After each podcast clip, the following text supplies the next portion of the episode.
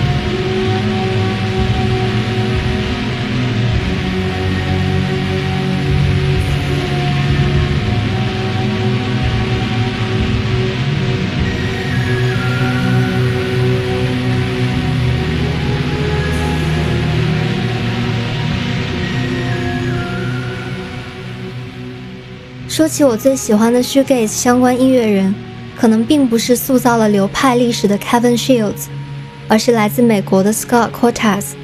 大约从九十年代初，Scott 就开始了他的声音实验，几乎完全不同于 Lilith、Swirless 和 Allison's Halo 等其他美国 shoegaze 初期乐队，也不同于英国的原初场景。Scott 是从 shoegaze 的噪音吉他取材，以这种温明式的演奏方法。用极深的混响打造类似 ambient 的氛围，在 Scott 身旁的飘渺女声 Melissa Arpin Dimster 代表了我对 ethereal 这个词的最深印象。Scott 最出名的 project 就是 Love Slice Crushing，而这张 Blow Eyelash Wish 是用极少成本完全 DIY 的专辑。九十年代初，一些 shoegaze 乐队虽属 indie 流派。却已经有一定的资金支持。在这些乐队的另一面，在那些精心排列、剪切的 Loveless 之外，Scott 和 Melissa 这对恋人在旅馆里录下一系列素材，并在1992年出版了非常 raw 的录音带。当时那个小厂牌叫 Lullaby，现在仍然名不见经传。不过一年之后，主推 Ambient 和 Dark Wave 的厂牌 Project。帮助两人推出了更加正式的唱片版本。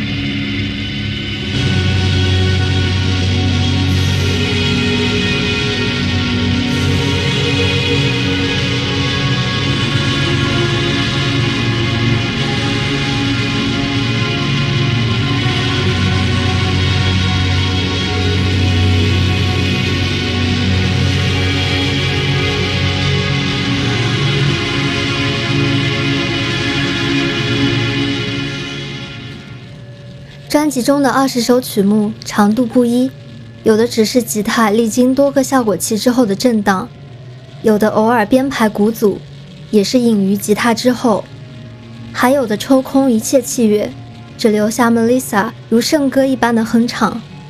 Blow Eyelash Wish 在我脑海中构成的空间，任由 Scott 和 Melissa 制造的一切声音占据，溶解当下发生的所有情绪。Scott 深受 Brian Eno 氛围音乐的影响，他也喜欢 My Bloody Valentine 前两张专辑 Isn't Anything 和 Loveless，包括令人着迷的吉他音墙，还有他们使用摇把的方式。此外，Cocktail Twins 等 4AD Dream Pop、Ethereal Wave 仙音也曾潜移默化，在之前的 Precious 等曲目中可以听到类似的吉他音色。可能正是因为 Scott 的声音理念过于先锋，比起那些在 indie 圈中响当当的大牌，他组建的几支乐队，包括 Love Slice Crushing、Astro Bright 和 Transient Stellar，在上世纪都显得有些默默无闻。不过，从三十多年前到现在，Scott 一直在创作，有独立作品，也有各种和他人合作的计划，而且。Scott 所有作品的视觉美学也与音乐本身高度一致。